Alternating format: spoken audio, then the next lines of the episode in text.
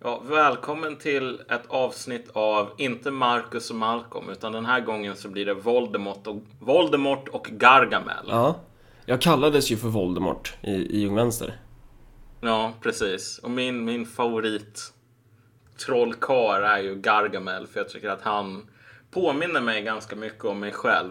Och jag hatar ju Voldemort. Jag tycker att han är ful och tuntig. Och det var ju inte jag som kallade mig själv för Voldemort, ifall någon tror det. Det hade ju varit väldigt fantastiskt av mig om jag hade gjort det. Utan det var ju då det var ju antingen Voldemort eller han som inte får nämnas vid namn. Alltså på riktigt. Ja men exakt. Ja, och jag har inte läst fler böcker än typ 4 i den här Harry Potter, vad det nu är, hur många böcker det blev. 7. Men jag har bara sett bilder och han ser ut som en jävla tönt. Ja. Så det är fan inte lätt att vara du just nu alltså. Fast man kan, i böckerna så finns det inga bilder, utan då är det ju upp till ens hjärna att tänka hur han ser ut. Men han är riktigt ful i filmerna. Filmerna är ju riktigt dåliga. Ja, han har inte ens en jävla näsa liksom. Nej. What the fuck? Medan Gargamel är skitcool, smider massor med onda planer, tycker att smurfarna borde förgöras för att de är dumma i huvudet typ. Fast det var väl han som skapade, vad heter hon, Smurflisa? Jag vet inte, jag är inte så inläst på smurfarna alltså. Nej, men det visar ju på hur jävla efterbliven du är. Ja. För sig. Vi ska introducera det här ämnet. Innan vi gör det så kan det vara bra att slänga ut lite brasklappar till de professioner som eventuellt kan ta illa upp av det här avsnittet. Och denna gång så är det psykologer, eventuellt läkare och sen också druider och schamaner. Och vi har ju tidigare kritiserat identitetspolitik och med rätta såklart. Men i det här avsnittet så kommer vi ta upp lite aspekter i identitetspolitiken bland annat som gör den så kraftfull. Och också, och inte bara inom identitetspolitiken utan där vi kommer att prata om, det finns ju kanske i politiken i överlag och i religioner och sådär. Och också så ska man väl slänga in någon slags brasklapp angående det här med dialektisk materialism också. Att man brukar säga som så att det räcker inte att förändra i våra huvuden, man måste smutsa ner sina händer för att liksom få till stånd en förändring av världen. Och det är väl sant. Men i det här avsnittet ska vi också prata om hur kraftfull en förändring i ens huvud kan vara. Men vi kommer göra det på just den här, med den här utgångspunkten. Så det vi ska prata om är alltså magi. Ja, och då är det inte alltså det här coola drakar och demoner. Jag attackerar mörkret genom att kasta magic missile. Även om den sortens magi skulle vara kul om den existerade. Eller det, kanske inte. Det intressanta med Drakar och Demoner nu är att man har ju döpt, eller nu, de har gjort det senaste 10 åren, man har ju döpt alla magier till så här, typ fornnordiska namn. Jaså? Ja, det är väldigt bra tycker jag. Väldigt problematiskt. Skitjobbigt när man ska hålla på och slå i magiboken och de inte heter det riktiga namnet, så man måste så här, kolla vad Jörda Bauer eller vad fan det betyder, typ jordastöt liksom. Vad är det på nordvrok typ? Ja, men ja. Ja, okej. Nej, men tyvärr är det inte den sortens magi som vi ska tala om. Nej. Utan vi ska tala om det som den här mer respektabla sidan av ockultism kallar för magi, vilket är åstadkomma en förändring i människors medvetande. Och om man nu är historiematerialist så inser man ju att människors medvetande och politiska ideologier och så vidare som vi talade om i tidigare avsnitt är ju någonting som formar verkligheten. Som i sin tur formar människors tankar, ideologier och så vidare i någon sorts evig cirkelrörelse sådär. Men magi här är någonting som är, om man tänker sig placeboeffekten. Vi har med hjälp av empirisk vetenskap uppmätt placeboeffekten, att den faktiskt fungerar, vilket betyder att om du säger till en person att den här får behandling mot en sjukdom, så kommer den här personen ha bättre utfall, eller sådana personer överlag har bättre utfall än folk som äter precis samma sockerpiller men som vars medvetande liksom inte hänger med så att säga.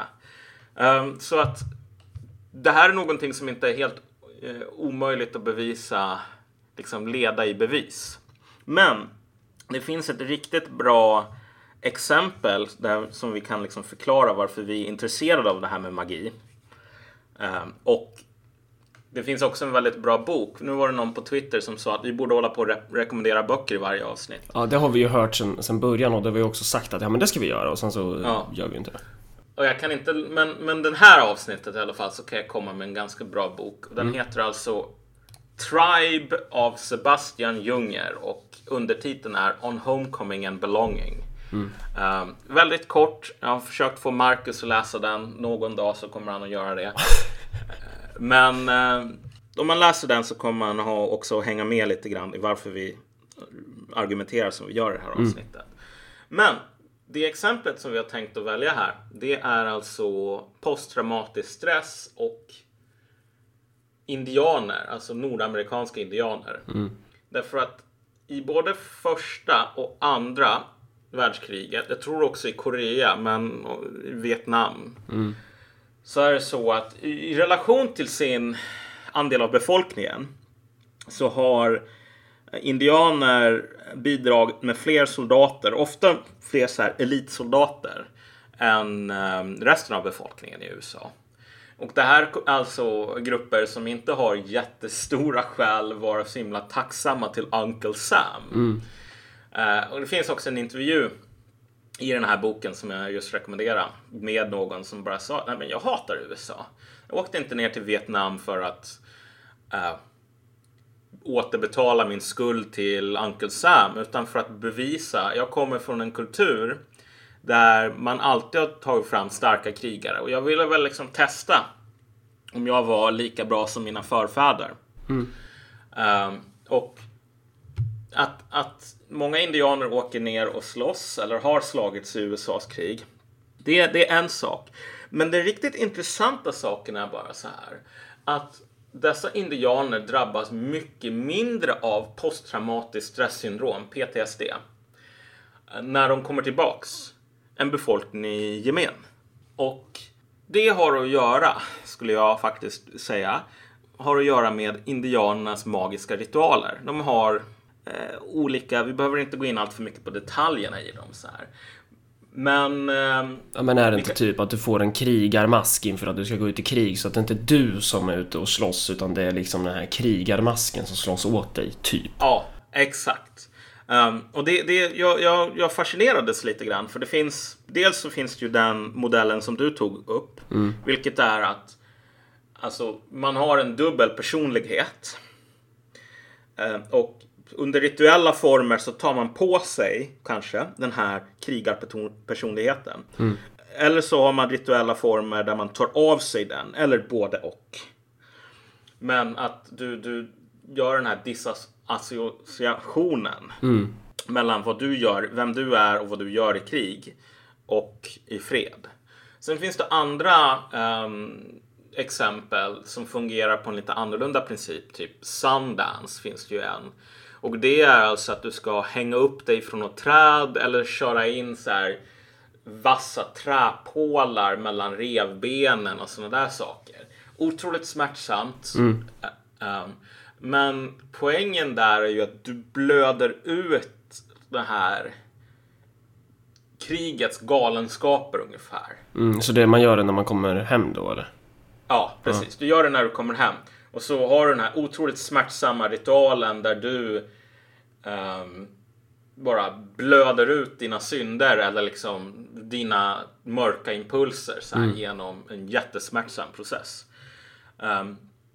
Och saken är ju den att för att förstå varför det här, liksom, de här magiska ritualerna är intressanta, så måste man ju förstå vad PTSD är. PTSD är inte en sjukdom eller ett syndrom som man drabbas av på grund av att man har varit med om någonting hemskt. Utan när man är med om någonting hemskt, när människor är det, så är alltså trauma, den här responsen, den är någonting helt naturligt. Det är någonting som de flesta människor drabbas av. Flashbacks, depression, stress, allting sådant. Om man tänker ur ett rent evolutionärt perspektiv så är det ju ganska smart. Om jag har en jävla nära döden upplevelse med ett lejon, det är ganska bra att jag håller på och tänker på de här jävla farliga lejonen hela tiden och bara tänker, nej men vet du vad, jag ska nog undvika och utsätta mig i en situation där det kan finnas lejon igen. en sån person, även om det är pissigt att vara där och känna sig deprimerad och rädd för lejon och så vidare. Alltså man kan ju tänka sig att personen som mår skit antagligen har en bättre chans att överleva än en person som säger vad fan, vem bryr sig? Liksom, lejon, det är väl ingenting. Men posttraumatisk stress, sånt, liksom det som man håller på att behandla folk för i åratal, det är ju snarare att man aldrig kommer ur det här. Så att övertaget som de här indianerna empiriskt sett har demonstrerat, det är att de är bättre på att komma ur, kunna integrera de här upplevelserna. Ja. Och det finns jättemånga olika stammar, och de flesta stammar har sina egna ritualer, men så att det är inte så att det är en stam som har den här tillgången till de riktiga magiska andarna medan de andra inte har det. Men det funkar väl också så att det inte bara är de här ritualerna i sig då, alltså att det känns bättre för personen. För personen tänker att nu har jag blödit ur den här andra själen som gjorde att jag skar skalpen av en unge. Utan det är väl också typ att när man berättar om det här framför Kalle Anka på julafton, eller när man nu väljer sitt tillfälle, så säger liksom mormor inte, åh nej vad hemskt, utan då säger de kanske mer, ja, men det var ju under din krigarmask typ.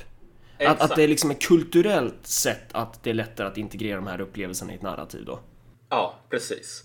Alltså det som man måste förstå här är ju att, om vi kommer att återkomma till den här punkten, så här får bli den röda tråden som man måste ha koll på.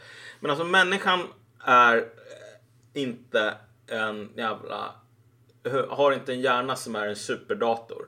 Utan människans hjärna är framtagen för att skilja den mogna frukten från den övermogna frukten. Och typ varna för geparder och liknande.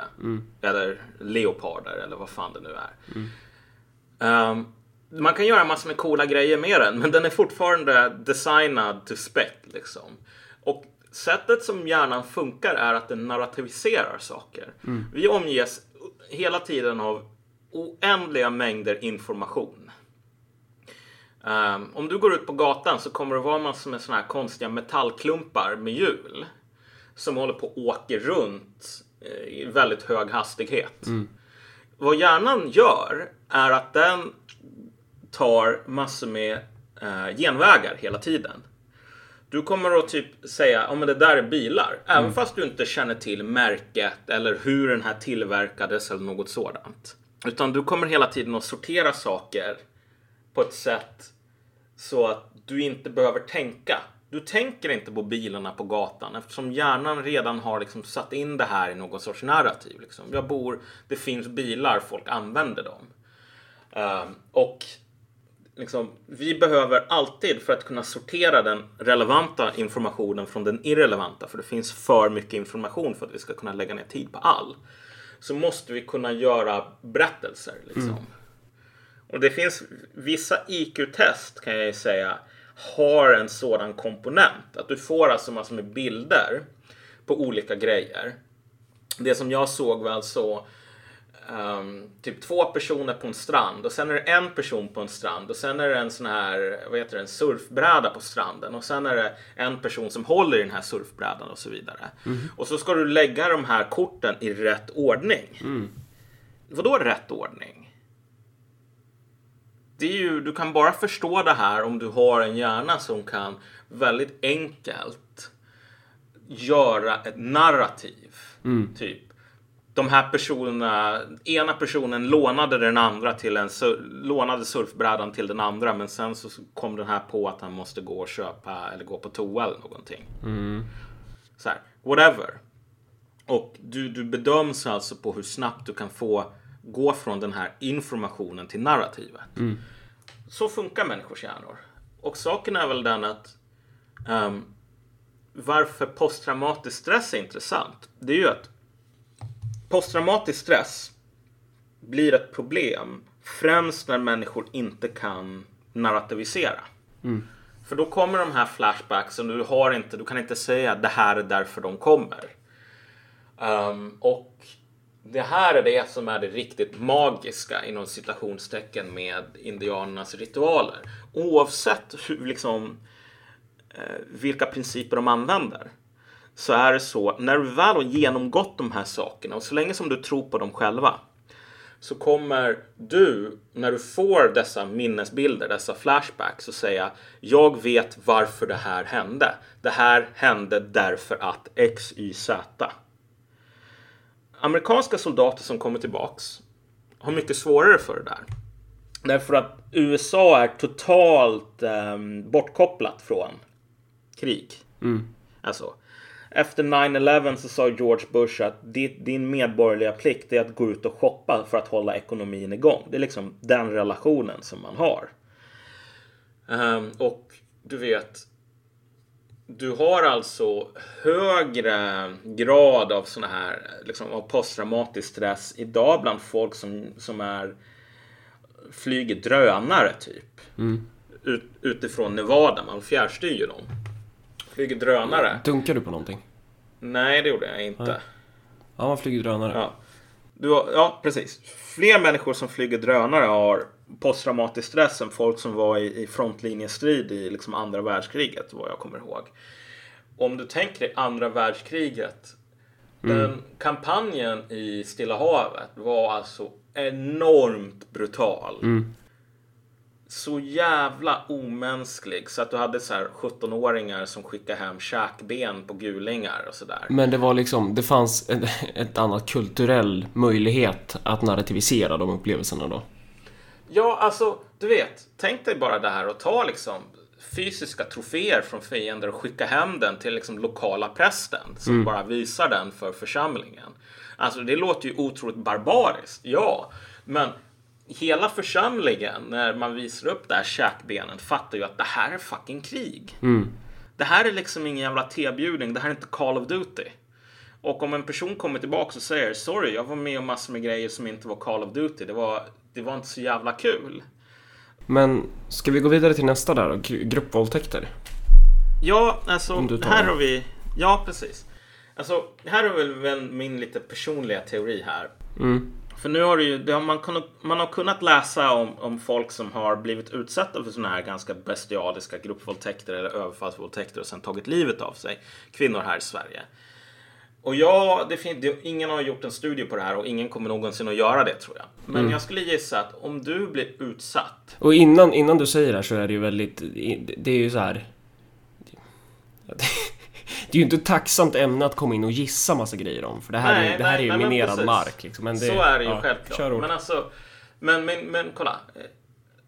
Om vi håller det här med posttraumatisk stress i minnet. Och så tänker vi också på att ungefär 95% eller mer än 95% av alla kvinnor som blir utsatta för våldtäkt uppvisar så här klassiska stress, alltså trauma respons. Samma som soldater som återvänder från krig, fast värre. Alltså, det är mer traumatiskt att bli utsatt för en våldtäkt än att bli beskjuten av tungt artilleri till exempel. Så givet att kvinnor hamnar i precis samma situation, så är det ju så att det som är intressant här är ju hur väl kvinnor klarar att integrera sina upplevelser för att komma vidare typ. Mm. Och min känsla av idag är ju att om du blir våldtagen av en liksom stekarsnorre på Stureplan, en båtmoderat, det är ganska enkelt. Vi har en kultur som kan hantera båtmoderater. Vi har en kultur som kan hantera stekar på Stureplan. Och du kommer att få stöd och hjälp från typ alla håll och kanter. Från Fi till M så kommer alla säga att du är ett stort offer. Lägg ner vad ni håller på med, liksom omgivningen. Bry er om det här. Det är lite MeToo du beskriver. Exakt. Det var ju, alltså, finns det något område, Marcus, där MeToo inte riktigt har gjort någon sån här infart annat än så här konstiga alternativa hashtaggar? Vad heter den här 120 decibel eller någonting? Ja, du. Det är en retorisk fråga självklart. Därför att om du blir utsatt för fel sorts offer, då kommer alltså folk inte att kunna hantera det här. Därför att du vet... Fel sorts offer eller fel sorts gärningsman? Nej, fel sorts gärningsman. Om du blir utsatt för... Det är lite Aftonbladet freudianska där. Ja, men om du är fel sorts offer för att du har fel sorts gärningsman. Mm. Typ en ensamkommande som har ljugit om sin ålder eller någonting. Då kommer folk från höger till vänster och kolla lite så här besvärat på dig. Därför att, vad fan gör man? Ska man säga, stanna pressarna, hela landet ska bry sig om det här. Tänk vad SD tjänar på det. Mm. Vilket betyder att du som kvinna i den situationen har mycket sämre möjligheter. Det här tycker jag inte är kontroversiellt alls. Mm. Har mycket sämre möjligheter på att integrera dina upplevelser i ett narrativ. Narrativ som är kulturellt gångbart då. Exakt. Varför händer det här? Varför utsattes jag för det här? Hur kan jag ta mig vidare? Och där kan man ju lägga ett motargument som är att jo, men i vissa delar av samhället så kommer det vara mer kulturellt gångbart att säga att varför det händer, eller att, liksom, att just den gärningsmannagruppen, man kommer kunna acceptera att det var en sån gärningsman, men i andra samhälls... skikt, ja, kanske det inte kommer ske. Det är en skillnad på Södermalm och det eviga exemplet Degerfors. Så. Ja, men kolla, det växer fram med fler narrativ idag som säger att vi har den här, du vet, massinvandringen, folkutbytet, bla bla bla så här. Och man kan tycka att de är jättehemska och så vidare. Men vad de här narrativen ändå ger till en utsatt kvinna, det är så här en förklaring. Det här hände dig, det är inte ditt fel. Mm. Och det är okej, liksom, att du mår dåligt. Och det är okej att du tar ut svängarna med hur dåligt du mår. Så här, du behöver inte, du skit i liksom allting annat. Det här är, de här narrativen ställer inte någon så här... krav mot det kvinnliga offret att, jo men du måste ju nyansera bilden. Jo men du får... Enligt special oppression-skalan, ja, eller vad fan heter det. Ja. Och liksom, okej, vet du vad, du kanske mår dåligt just nu, men jag vill inte hålla på och höra om det här, därför att du håller bara på att tala om typ så här, hur förrådd du känner dig av liksom antirasister. Nej, det ska vi inte prata om, håll käften. Mm. Ja, men det här är ju en klassisk grej som orsakar PTSD. Inte att man blir utsatt för något, för det är ju fan inget offer för en våldtäkt säger så här: ja men vet du vad, om det var en svensk som gjorde det här, då placerar jag det på liksom på 7 på traumaskalan. Men nu var det en afghan, så det är 10,5 på en 10-gradig skala. Det finns ingen som säger så, det spelar ingen jävla roll. Det är fortfarande lika traumatiskt. Men din möjlighet till att återhämta dig från det här traumat är ju kraftigt beskärt om det är massor med andra så här, ja men nej Pumba, inte inför barnen. Och att det kanske till och med finns då något av en folkrörelse som handlar om att, jag menar, sexdömda afghaner inte ska utvisas för att de är bara barn eller vad det kan vara. Ja men exakt. Ja. Alltså kolla, vi såg ju det mest groteska exemplet på det här när det var den här 14-åriga tjejen som anmälde den här Arif Mo eller vad han nu heter. Arif Moradi. Ja, och så har du alltså så här 40-åriga kvinnor som håller på och säger att den här 14-åringen är en jävla slampa. Mm. Den här 14-åringen är, alltså det var hennes fel. Ja, liksom... och det är liksom 40-åriga kvinnor som i samma andetag skulle dra yxan för att skrika att de är feminister. Ja. Alltså, och det är det som är den här dubbeltydiga, och det är väl det som blir den här ambivalenta liksom situationen då. Ja men exakt. Och det är ju liksom, förlåt att jag är jättekontroversiell här, men jag skulle säga att om du är en 14-årig tjej och så placeras du i en situation där du har massor med 40-åriga kvinnor som håller på och säger att det som du råkar ut för, det är ditt eget fel. Då har du mycket svårare att återhämta dig från det traumat som du kommer att drabbas av om inte du har någon typ psykopati. Än någon som får höra från samma 40-åriga kvinnor, det här var inte ditt fel. Det var ingenting du kunde göra åt det här annat än att liksom fortsätta liksom, komma tillbaks på banan. Men för att återkomma till varför det här med indianer, ritualer och så vidare är intressant, så är det ju för att ritualer låter narrativisera någonting. Och kan man inte narrativisera saker, då går hjärnan sönder. Speciellt när vi talar om trauman. Så det bygger en som människa helt enkelt. Exakt. Och det är väl det som är intressant med, oavsett om det rör sig om såna här ordensloger eller liksom politiska organisationer vars praktik är givetvis vitt skilda. Men jag kan tänka mig att om man ska gå in i en fight, då kan det vara bra att ha vissa ritualer för det. Om du ska liksom ut och värva, ja, men då ska du kunna vissa ritualer. Här är någonting jag vet vad jag snackar om liksom, att ja, man lär sig en massa indiantrick, så pun intended. Exakt. Som är liksom att ja, men det här, ritualer är skills. Det är där det handlar om. Alltså magin är en skill. Magin är ju inte magisk på så sätt. Nej. Och varför sadlar du och jag, Marcus och Malcolm, om till Voldemort och Gargamel för det här avsnittet för att tala om något sånt här? Jo, därför att det här är någonting som är så otroligt centralt för en politisk rörelse att kunna behärska. Mm. Alltså, du behöver kunna narrativisera det du gör och där människor är. Därför att det här är ett grundläggande mänskligt behov. Återigen, starkt rekommenderar den här boken. Och sen finns det ju också i det här ritualen är ju också, det finns ju någonting mer i det här. Och det är ju att det är mycket kraftigare med en fysisk upplevelse än att bara höra fakta. Ja, det är mycket kraftigare att liksom få in en pinne i revbenen typ och blöda ut den här krigarsjälen eller något sånt.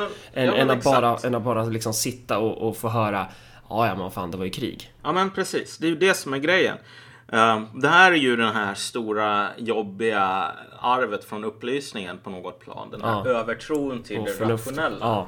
Därför att mitt tänkande jag, mitt medvetande, mitt ego eller superego är en ganska liten del av den totaliteten som är mig som person. Mm. Det är därför om du tänker när man ska ha såna här trust building grejer. Du tar en armbindel framför ögonen. Eller en ögonbindel, sorry. Jag har en ögonbindel. Och sen så säger du liksom, så puttar du den här personen bakåt. Och så ska någon ta emot den. Ja, liksom. Därför att om jag bara säger, om du ramlade så skulle jag ta emot dig. Mm. Så visst, hjärnan kanske förstår det här. Men det är mycket mer effektivt att använda kroppens alla sinnen. Och det är samma sak om man delegerar uppgifter till personer som säger, ja men delegera till mig. Och så ser man hur den här bollen sakta men säkert kommer tillbaka halvtuggad. Och då är ju det en övning i motsatt riktning. En övning att inse att jag kan inte lita på den här personen. Ja men precis. Här får ni höra mina traumatiska upplevelser. Ja, jo men precis. Som inte du riktigt har integrerat den. Nej, precis. Men alltså det intressanta här är ju att vad som behövs göra om man ska lösa det här med typ posttraumatisk stress till exempel. Det är ju inte att så att säga börja tro på andar eller andevärlden eller något sådant. Därför att man kan förstå att det finns en placeboeffekt till exempel utan att för den skull tro på att människor är psykiskt så här mindcrafters. Ja, precis. Eller att det finns... Det går att ha ett materialistiskt förhållningssätt gentemot magin, om man säger så. Exakt, ja. Precis. Men att de här förändringarna i människors medvetande enligt så här ritualiserade former faktiskt kan leda till massor med praktiska resultat, också politiska resultat. Och det här är ju det som, ta någon som Jordan B. Peterson. En av de stora anledningarna till att han är så jävla poppis är ju för att det finns en gigantisk grupp människor idag, det vill säga unga män som inte är framgångsrika studiemässigt. Som inte kan integrera sina egna upplevelser i ett större narrativ.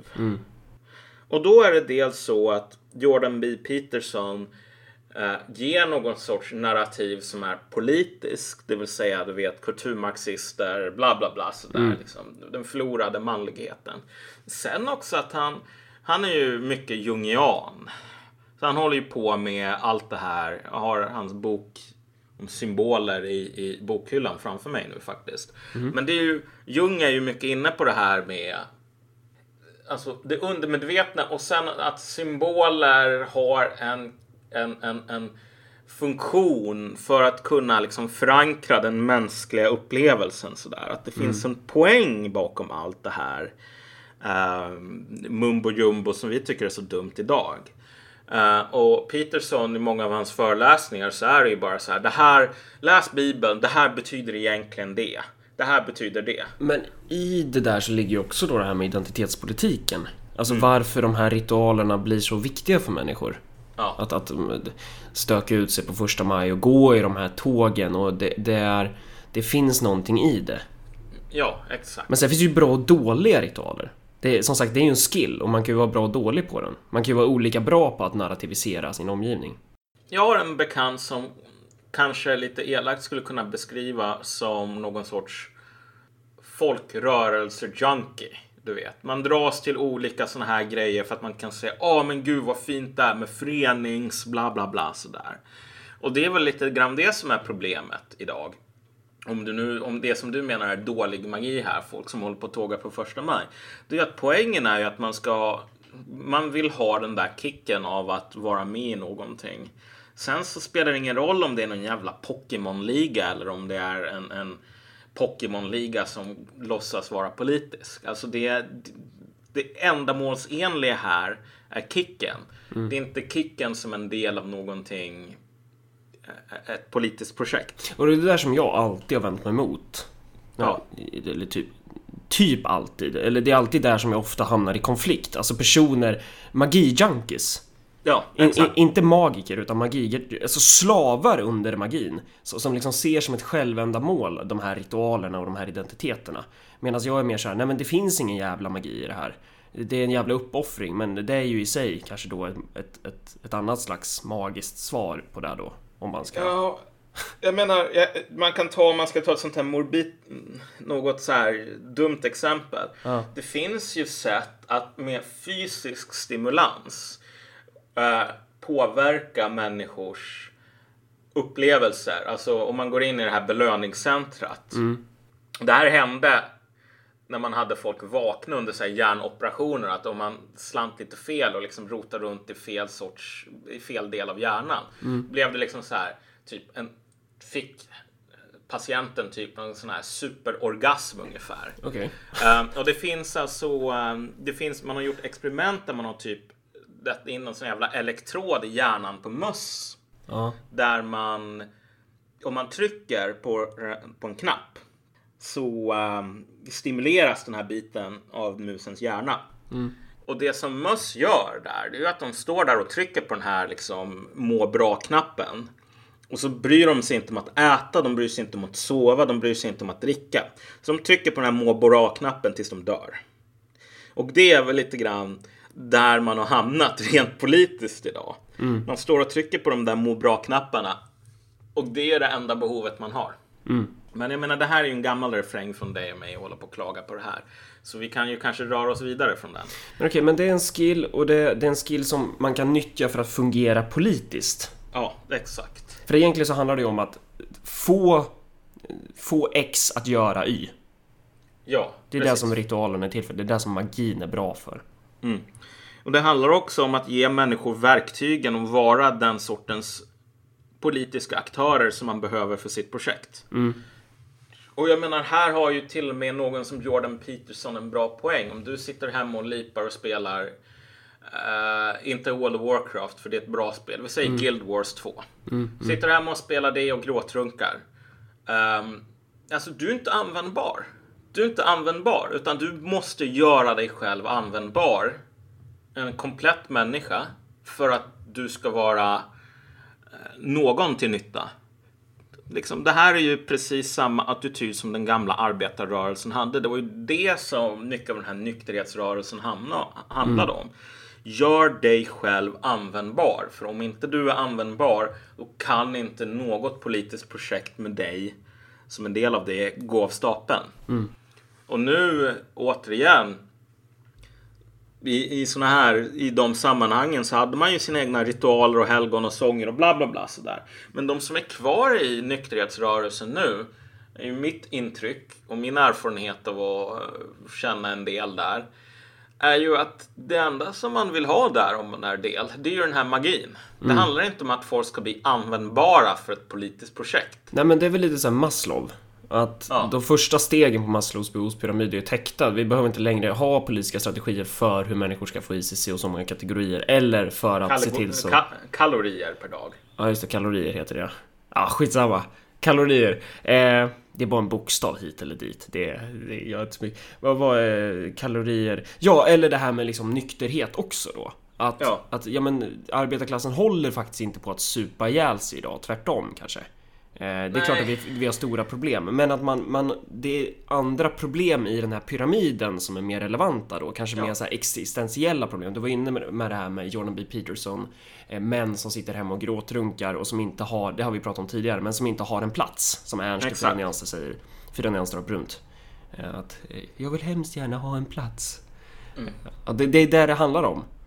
Man måste hjälpa Ernst i 4 nyanser och brunt. Han måste få en plats. Ja, och mitt intryck idag är väl att det finns någonting rent estetiskt. Mm. Liksom estetiska intressen nästan som gör att nej tack. Om vi måste erbjuda incels ett sätt att narrativisera och sin egen belägenhet på ett sätt så att de kan ta sig ur den. Som är behjälpligt för incels. Fuck it. Då sitter vi hellre på våra kammare och så har vi våra blocklistor. Och så ritar vi politiska serier om hur dumma dessa liksom, incels är. Alltså, man har ju sett det ganska mycket nu och det har ju varit väldigt desperat i att äntligen har vi i Dylan Roof, han i Kanada och typ Elliot Rogers så har vi ett skäl till varför den vita mannen är det stora problemet med terrorism. Problemet som de inte vill att du ska veta om. Mm. Men, och liksom den här... det här är inte människor, de som skriver de här artiklarna om, du vet, att det stora problemet idag det är de här männen på Fortune. Det är inte människor som skulle vilja lösa problemet med män på Fortune, för de behöver det problemet. Mm.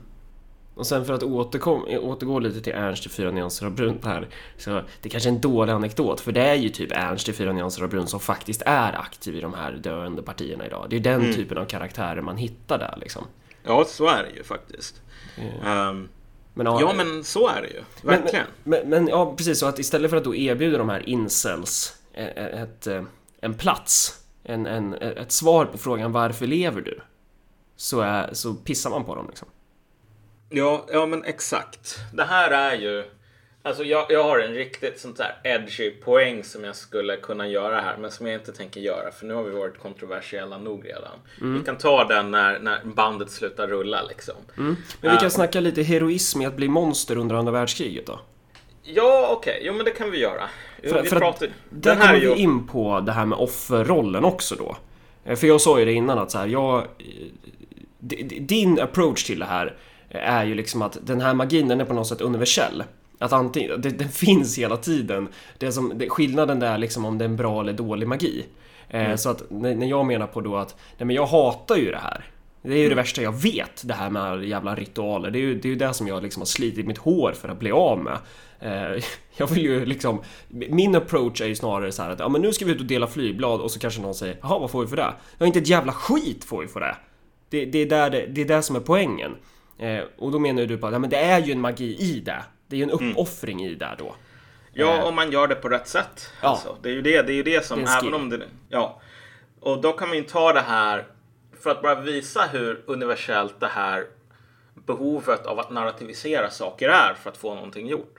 Jag menar, nu Zizek talar ju ofta om det här. Jag kommer inte ihåg var den här nazisten hette som höll det här talet. Men i samband med att man bestämde sig för liksom, den slutgiltiga lösningen.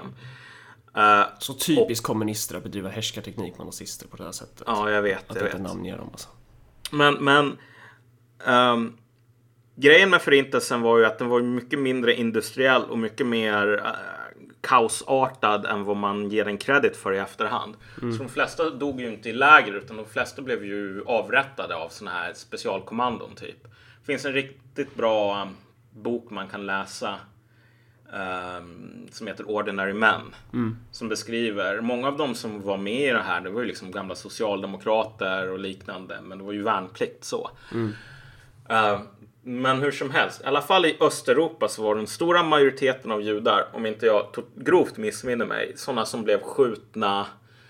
Ja, men man rundade upp folk och så sköt man dem och så liksom välter man ner dem i massgravar ungefär. Och så var det ju människor som var tvungna att avrätta det här. Alltså eller utföra de här avrättningarna liksom, på löpande band. Skjuta kvinnor och barn och liknande. Och nazisterna var ju inte dumma i huvudet. De förstod ju precis vad det här gör med människor. Mm. Så ett av de här talen som man höll när man skulle liksom förklara varför liksom den här kommande planen. Andemeningen i det här var ju mer eller mindre att när vi skriver en historia om den här perioden i framtiden så kommer ni antingen att vara glömda eller så kommer ni att minnas som monster. Mm. Och ni kommer att vara monster. Ni kommer att bli monster av att göra det här. Av att vara lägervakter. Av att vara medlemmar i de här specialkommanden och så vidare. Det här kommer att göra er till mindre än människor. Och det är tveksamt om ni någonsin kommer att kunna återintegreras till liksom ett fungerande samhälle. Utan ni kommer att vara som djur. Mm. Men det är det som gör er till de största hjältarna. Det vill säga den här totala uppoffringen. För om du är ett sånt här jävla tidig kristet helgon. Finns ju sådana som var så här notoriska för att folk bara sa, men kan du sluta predika? Bara, nej. Bara, men kan du snälla sluta predika? Bara, nej, ni får döda mig först. Liksom. Bara, ni måste döda mig för min tro. Bara, men alltså, vi vill inte göra det. Jo, ni måste. Döda mig för att jag är kristen. Visa liksom så här. Okej då, vi gör väl det till slut. Och de personerna som gjorde det, de kan ju trösta sig med att de kommer att bli ihågkomna. Och i många fall så blev de det också av liksom 100 generationer därefter som de här stora helgonen. Men det är ju inga jävla bödlar i SS som hade de illusionerna. Eller väldigt få i alla fall. Men då, så det här var ju den totala liksom, gå ut, dela flygblad i regnet och du får ingen betalt för det. Ja, fast nästan 1 miljard gånger värre. Ja. Men man behövde narrativisera det här som den stora uppoffringen. Den största uppoffringen av alla. Man ger inte bara upp sitt liv utan alltså sitt efterliv. Mm. Offrar man på nationens altare. Så att här har du lite grann poängen med den här sortens. Även när man gör någonting otroligt hemskt och grymt och bara pissigt, så är det nödvändigt att kunna narrativisera det man gör. Därför att du kan inte stå där på, liksom, och skjuta de här människorna utan att kunna förklara för dig själv varför du gör det här. Du måste ha ett narrativ. Hjärnan måste ha ett narrativ. Mm. Och här kan jag ju... Man kan illustrera lite grann det här med om du tänker dig att du har en mardröm. Just det. Riktigt sånt här riktigt ruggig mardröm. För mig är det att liksom drömma att jag är tillbaka i gymnasiet igen. Där har du min liksom det som får mig att vakna med kallsvetten så där. Men om du har en riktigt ruggig mardröm och så vaknar du upp, men du har känt att det här händer verkligen på riktigt. Mm. Det tar liksom 10 sekunder för dig att vakna kanske. Där du är helt bara liksom fuckad.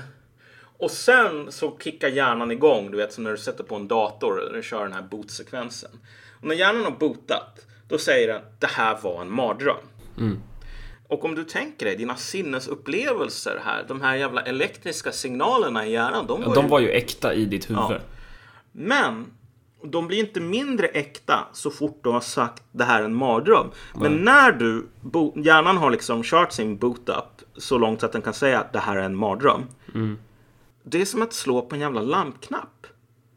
Helt plötsligt så blir de här hemska upplevelserna 100 gånger blekare.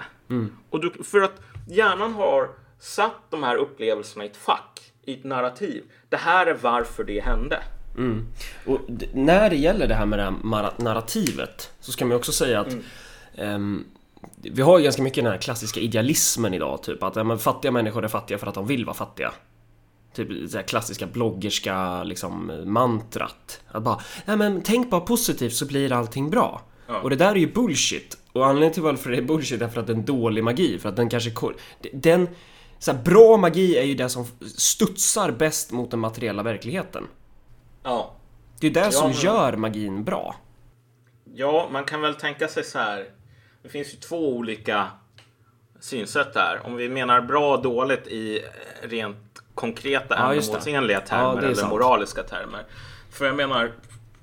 Ja, det är väldigt sant, ja.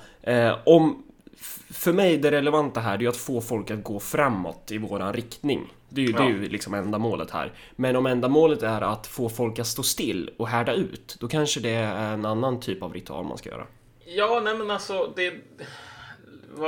det är ju någon form av coping-strategi kanske. Mm. Vilket också är ett sätt att försöka förändra verkligheten genom att förändra tanken mer eller mindre. Mm. Och de är, jag skulle säga att jag håller med om att de är dåliga, och det är de ju i båda bemärkelserna. Så att de, för de första så är det inte en, bara utifrån att förändra medvetandet och kunna förändra världen på den vägen, så liksom leder inte så jävla långt att hålla på med coping strategies. Nej. Sen är det bara så att det är ofta jävligt ohälsosamt att hålla på med det. Men för att återkomma till det här med mardrömmar. Ja. Om du är så dum så att du håller på och kokar te på spikklubba, eller så här, vad heter det? Spikklubba? Det är ju en växt. Jaha. Okay. Och sen så finns det, vad heter det? Nightshade är ju, jag kommer inte ihåg vad det heter på svenska, men det är en liknande växt. I alla fall, växer i Sverige aktiv substans, bland annat atronin. Ett gift som ger massor med hallucinationer bland annat. Mm-hmm. Det finns ju folk som håller på och bara försöker bli höga på spikklubba. Och det roliga med det är ju så här att det är en garanterad snedtripp. Det är ungefär som att ha en mardröm som du aldrig kan vakna upp ifrån.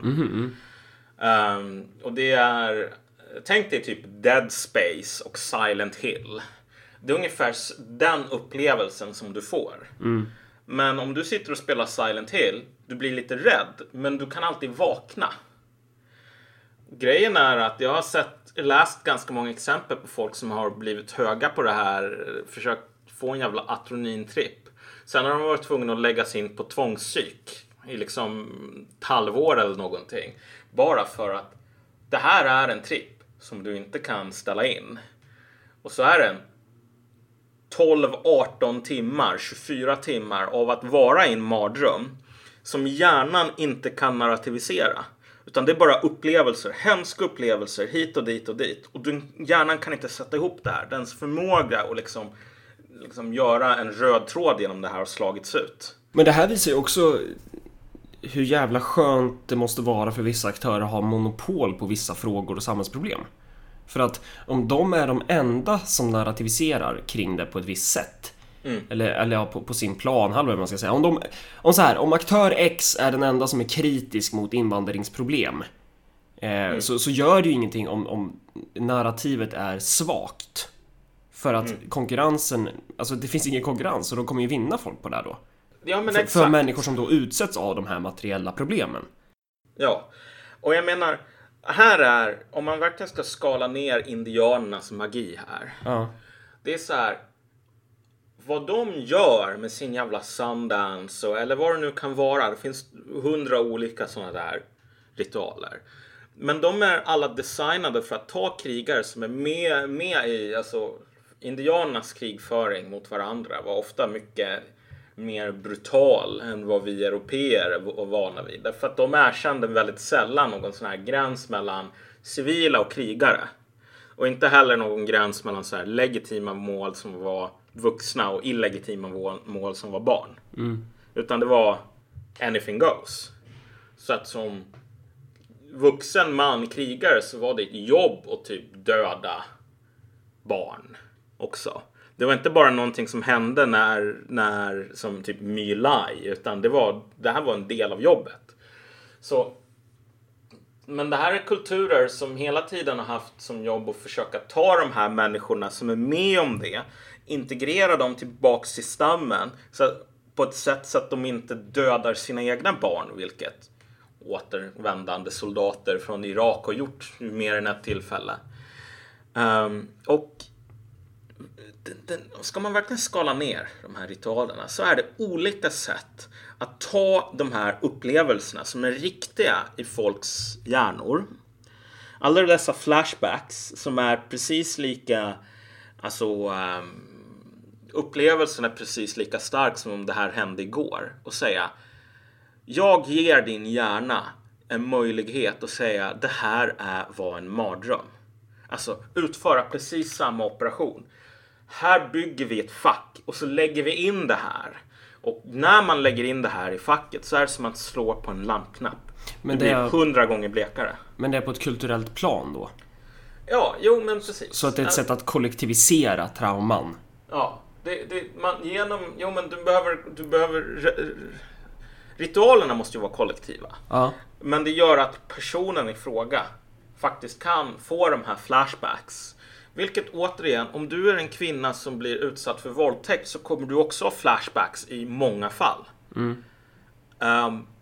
Och sättet som du tar dig ur det här är inte att, jag vet inte, byta ut hjärnan mot någon sån här cybernetisk robothjärna som inte reagerar på det här sättet. Alltså sorry, du är en människa och människor reagerar på det här sättet. Utan sättet är att du gör det här till en del av dig på ett sådant sätt att du kan minnas de här upplevelserna och säga, det här hände på grund av det. Och det finns massor med olika liksom förklaringar. Man kan säga att det här var en ond dröm. Man kan säga att det här var någonting som gjorde mig starkare. Whatever. Narrativet i sig är mindre viktigt än att du har ett sådant. Det där är ju intressant när man tänker på våran politiska bana. För om man träffar personer som man inte har pratat med på några år och upptäcker att de är kvar i samma liksom så här subkulturella miljö och har inte fått kanske lika mycket möjlighet eller verktyg att narrativisera samhällsutvecklingen på. Det är väldigt intressant att jämföra hur man förhåller sig till varför vissa nederlag sker och varför saker ser ut som det gör. Och det har ju faktiskt att göra med det här då. Att det är ens möjligheter till att narrativisera. Ja, jag menar, ja men precis. Om du är en kvinna som har fel sorts offer, eller fel sorts förövare.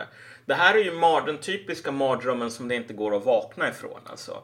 Du har inte en tanke eller en magisk, liksom ett fack som gör att du kan säga, det här hände på grund av X. Så du vet, hatmedia har ju skrivit om värre. Det är väl åtminstone 3 stycken vid det här laget som blivit utsatta för väldigt så här grova våldtäkter.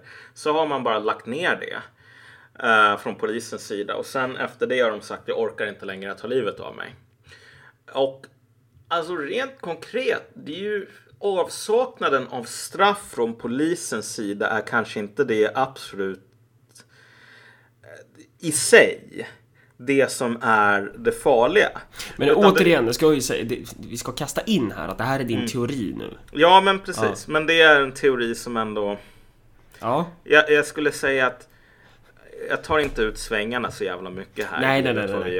Jag bara poängterar det igen. Så. Ja.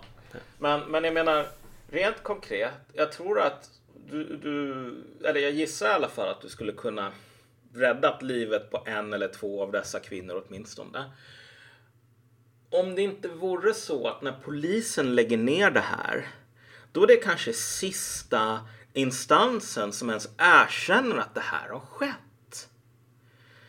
Alltså det som är mardrömmen om du blir utsatt för ett sånt här allvarligt trauma, det är att det inte finns någon annan människa som erkänner på dina villkor att du existerar, att ditt trauma existerar. För du står ju öga mot öga med det i varje jävla sekund av ditt liv.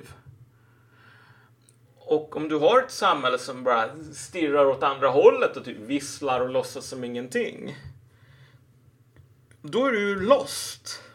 Det krävs en otroligt stark person, skulle jag säga, för att ta sig ur något sådant själv. Och det här är ju... Ja. Va? Nej, fortsätt. Nej, men det här är ju egentligen...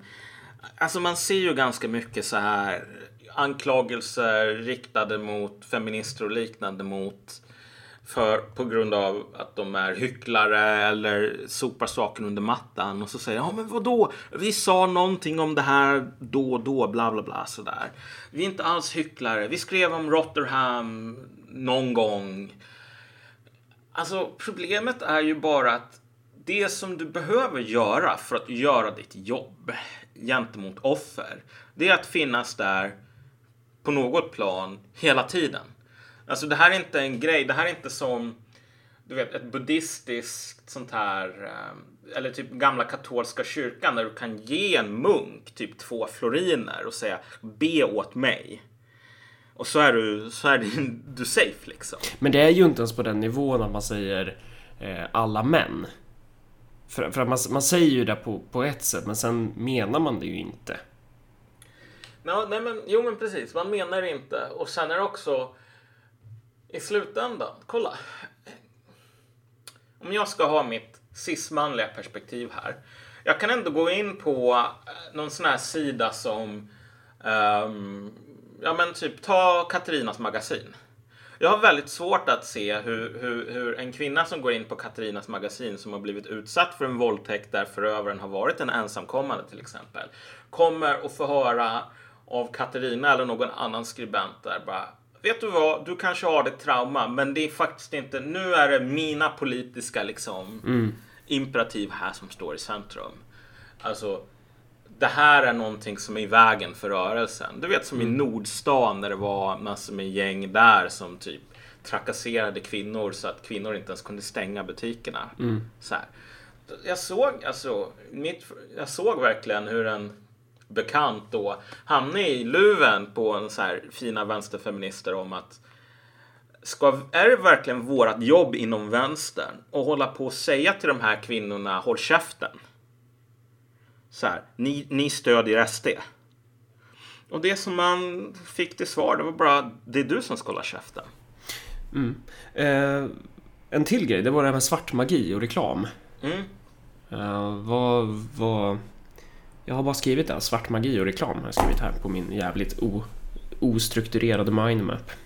Ja, nej men det kanske man kan avsluta med, för det är ju lite grann av en också, för den som tvivlar på att magi är användbart, eller ett perspektiv som man behöver ha på samma sätt som den här som en, ja, frågan är ju lite så här, vad är magi och vad är inte magi? Det är ju det som är grejen att ja.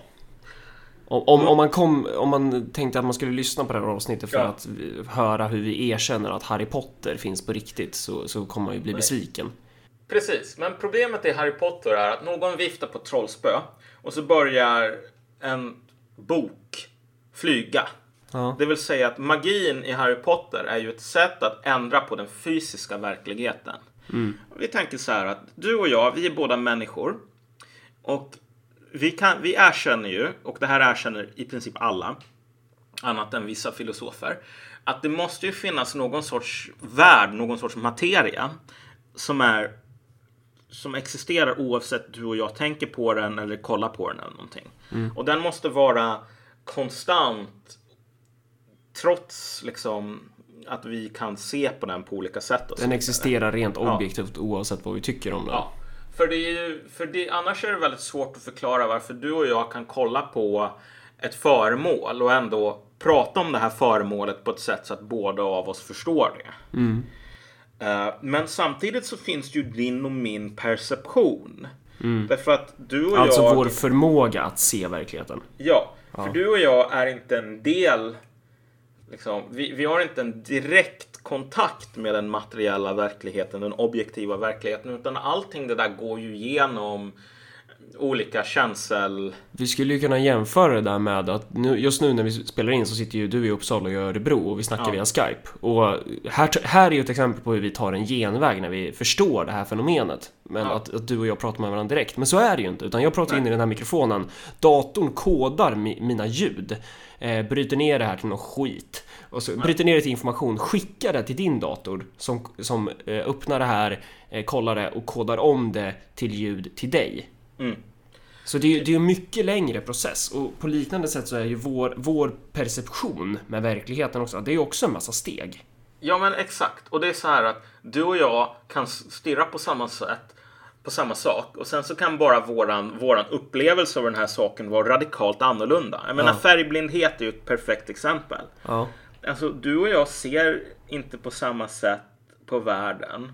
Alltså, den bild av världen inuti våra skallar är väldigt annorlunda från någon som är färgblind. Eller en jävla orm eller någonting som kan se typ infrarött. Det är inte så. Den här ormen lever i samma värld som du och jag, men dess perception blir väldigt annorlunda. Och saken är den att den magin som vi talar om här, det är att påverka det som finns innanför pannbenet. Vilket i någon mån faktiskt gör världen annorlunda, eftersom världen, den som vi har tillgång till, är en kombo av de här, den objektiva verkligheten och våran syn på den. Återigen, ett otroligt bra exempel på det är placeboeffekten. Mm. Men det är ju inte världen som blir annorlunda, utan det är ju din uppfattning av världen som blir annorlunda. Ja, alltså, men min uppfattning av världen, att jag håller på att bli frisk, kan faktiskt göra mig frisk i vissa fall. Och jag menar, min kropp är ju en samling celler och organ och liknande. Så det är ju en ganska stor skillnad rent objektivt på om den här kroppen håller på att pumpar blod och liknande, eller multnar i en grav. Och i vissa fall kanske, och i de flesta fallen inte. De flesta fallen inte, men det är en effekt som är ganska enkel att bevisa empiriskt. Och då är frågan också så här, hur sjuk man... Men då kanske det gäller så här psykiska grejer då? Nej, alltså det här gäller också... Det här är inte bara en fråga om schizofreni eller någon saker som man kan koppla till hjärnan, utan placeboeffekten finns ju även när det gäller andra sjukdomar. Och poängen här är väl bara... Fan vad stört. Ja, nej, men det behöver väl inte vara så himla stört. Jag menar, kroppen är ju ett integrerat system, ett immunförsvar och liknande. Är det verkligen så himla konstigt att hjärnan har en förmåga att påverka hur väl immunsystemet fungerar? Ja. Till en sådan grad. Ja, men ja. Jag kan inte det här, jag vet inte, skitsamma. Men alltså... Men det är bara, vi vill ju inte att reaktionerna ska vara, ja, men nu har Marcus och Malcolm börjat med healing och nu tror de att bara man mediterar, går på modern shamanism för 400 kronor, så kan man bota hjärtinfarkt. Det är ju inte vad vi säger liksom. Nej, men det som vi säger här, det är bara så här att om du jobbar på AstraZeneca till exempel, så kan det vara poäng med att åka ner till Amazonas och hitta någon så här konstigt jävla naturfolk som håller på och behandlar feber med någon jävla nerkopa örter. Inte på grund av att du behöver tro på den här skiten, utan att du kan mäta upp, men funkar de här jävla nerkoken på de här örterna? Om svaret är ja, att det här har en statistiskt liksom säkerställd effekt, då kan du börja kolla på, men vilka örter är de använder? Vad är de aktiva substanserna? Och om det är så här kända aktiva substanser, kanske är det någonting i kombinationen av de här som faktiskt gör att det här funkar. Och sen när du väl har gjort det här, då kan du fan ta med dig de här jävla örterna hem, och så kan du framställa samma substanser på syntetisk väg. Och sen så kan du göra ett jävla piller och sälja det på apoteket. Jo, men... Och det är ju den du ska vara, den här personen, när det gäller allt det här shamanism och healing och liknande. Mm. Du behöver ha precis samma attityd. Om precis, du ser att det är någonting som funkar, vad är det som funkar? Kan du isolera det? Och kan du göra det ändamålsenligt? Men, och det är ju inte samma sak som då att... Eller ja, skitsamma. Men det här med svart magi och reklam då? Exakt. Och reklambranschen är det perfekta exemplet på det här. Därför att, jag menar, sedan ganska länge tillbaka så har man ju haft en ganska cynisk inställning, om man är smart, till att poängen med reklam är att ändra på människors medvetande. Du behöver ändra på det som är innan de psykologiska processer innanför folks skallar, så att de förknippar ett behov, eller att de skapar nya behov. Jag måste ha den här bilen därför att då kommer jag må bra. Men det är ju så man värvar folk också. Ja, exakt. När vi värvar människor... Nu jobbar vi inte så mycket med, men vi kan säga så här, vi kan ta det här exemplet. Det är, när vi värvar röster, så handlar det om att plantera en positiv känsla, att etablera en positiv känsla gentemot dig. som företräder ett visst projekt eller etablerar en positiv känsla gentemot det projekt. Det handlar ju inte om att komma med typ så här, kolla här är en uträkning. Nu kan vi rationellt visa att du tjänar mer pengar på den här politiken. Utan det handlar ju om att så här, men här har vi gamla människor i sina egna bajs, och här har vi politiker som plockar ut politikerlöner samtidigt som de frossar i hummer och champagne, och så kissar de på svenska flaggan också. Att det är liksom så här, symboler, det är någonting som är känsloladdat. Exakt. Och så handlar det om att förklara att, och vi är de som vill göra allting bra här. Så, jävla vad simplifierat det här blev. Men det är för att vi inte ska ge bort de här skillsen allt för mycket. Nej men exakt. Men det är just det som är grejen, det här är skills. Du jobbar i reklambranschen, du fattar ju, man kan säkert läsa en del av de här knepen som de smarta reklamarna använder, de här riktiga jävla liksom hajarna. Man kan säkert läsa en del av de knepen i någon jävla esoterisk och ockult bok från slutet av 1800-talet, eller någon sån här sektledare som liksom har ett manifest om hur man är skitbra på att liksom påverka människor. Ja, eller läs Adolf Hitler eller vem fan det var som liksom skrev, alltså instruktionerna till hur man skulle bygga propaganda. Det är ju inte det som är nödvändigtvis mest sant eller så, utan det är ju det som appellerar starkast till människors känslor.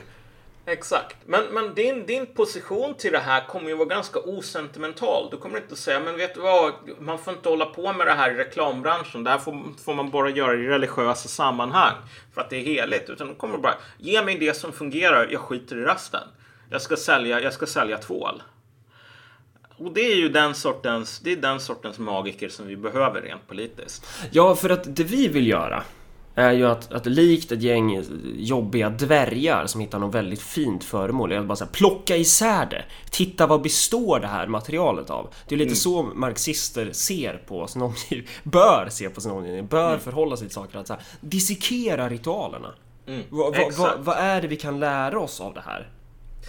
Ja, precis. Och jag menar, man måste också släppa den här vulgära föreställningen, den här uppdelningen mellan mind and matter som finns ganska mycket.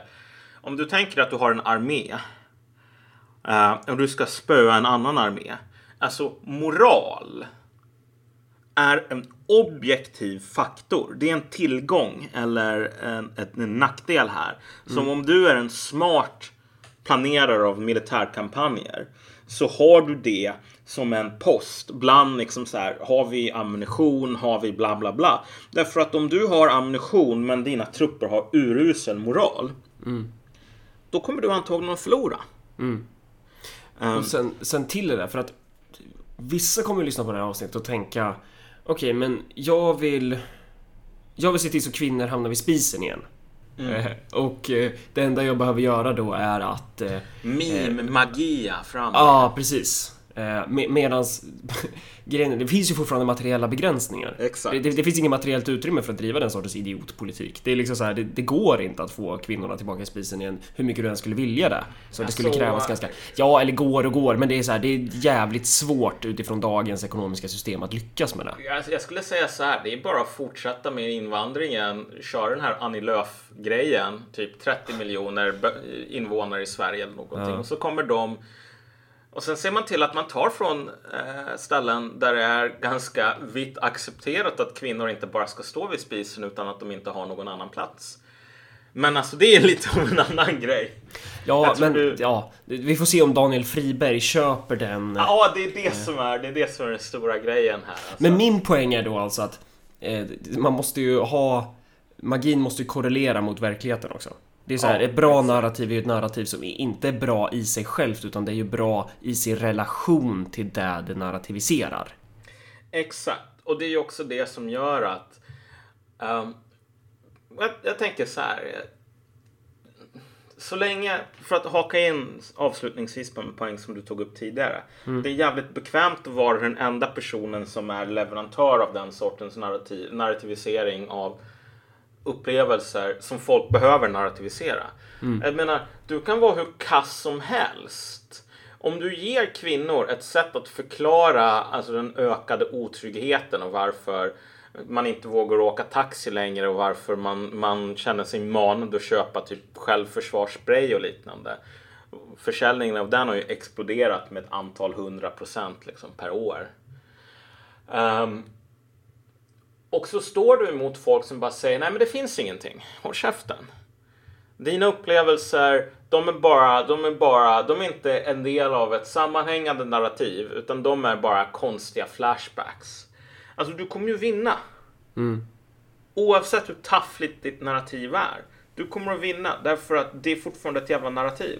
Mm. Och ett starkt narrativ är ju som Rolf Peter uttrycker det. Man ska vara överallt hela tiden. Ja, exakt.